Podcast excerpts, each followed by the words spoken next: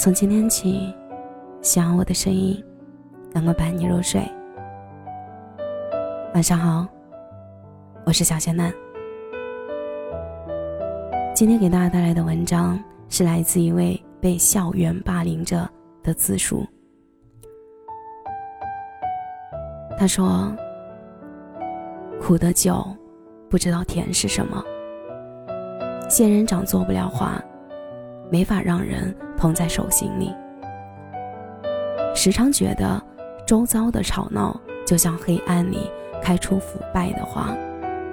他们总说，学校那么多人，怎么偏偏是你，不是别人？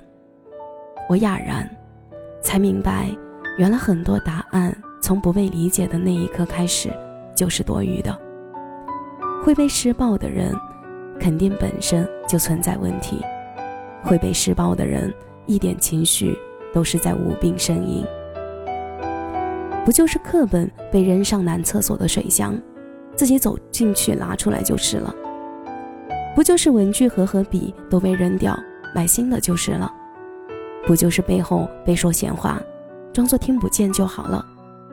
不就是校服上被泼上红墨水，不穿就是了。不就是被关在厕所里，忍一忍就好了。他们说，不就是校园暴力吗？长大就好了。后来，失眠成了常事儿，一整宿一整宿的被情绪侵蚀着，惶恐、焦虑、不安。我坐在床头，看着黑暗。一点点的被时间吞噬。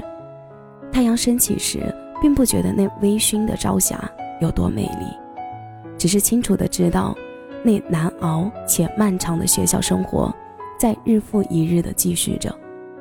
如同《悲伤逆流成河》里易遥说的台词，他说：“你们永远都不会承认自己做过的事有多恶毒，将来你们只会说，我怎么不记得。”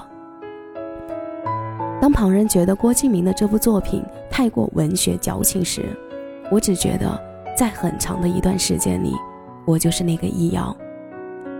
施暴者的过去会被终归为年龄小、不懂事、一时贪玩、没把握好分寸，而被施暴者就像刚走完独木桥的小丑，一朝被蛇咬，十年怕井绳，不爱交流，胆小懦弱。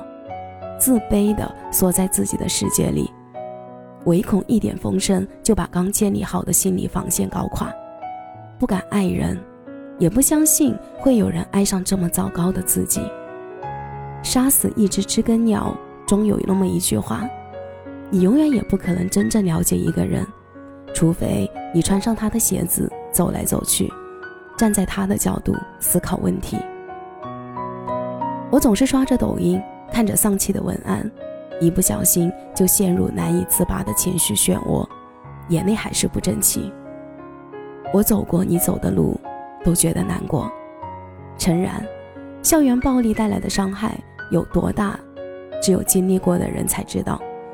而很多时候，不仅仅是动了手才叫暴力，那每天循环的嘲讽和侮辱、谣言，甚至孤立，在很大程度上。伤害并不亚于行动，在未来那冗长的日子里，只要回想起来，还是会历历在目。有人说，过去的不会过去，只是换了种方式被我们释然了。我一开始并不赞同，觉得那真实到让人窒息的痛苦，怎么会那么轻易的释然？直到在微博了解到，因为纯恶劣被伤害的韩佩泉。这个同样在遭受校园暴力的人，他们叫我娘娘腔，拉着我把我往女厕所里推，冬天往我身上踢雪，边踢边骂我变态。相似的经历在那一瞬间相互碰撞出情感的共鸣，但他接下来的一句话让我内心像刮起一场海啸，难以平静。他说：“我发誓这辈子一定要活得精彩。”为自己而活，这场突如其来的海啸持续困扰了我很久。万幸，后来我遇到了把我从丧的怪力圈拉出来的朋友。那句“我觉得你状态不对，我想拉你一把”，我一直记到现在。我们一起去爬没有爬过的山，去吃没有吃过的东西，去没有去过的地方。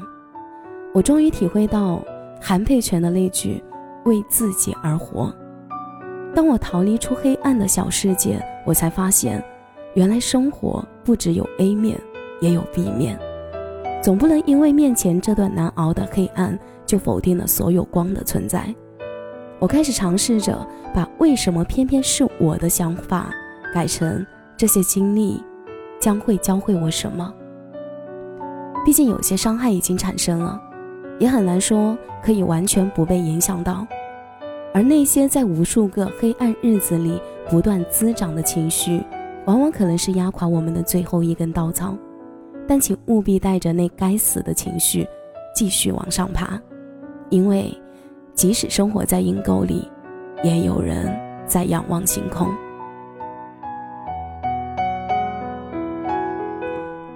感谢你的收听，我是小仙嫩。如果你刚好喜欢我的声音，记得点点关注，给仙嫩五星好评哦。每晚十一点，我都在这里等你。节目的最后，祝你晚安，有个好梦。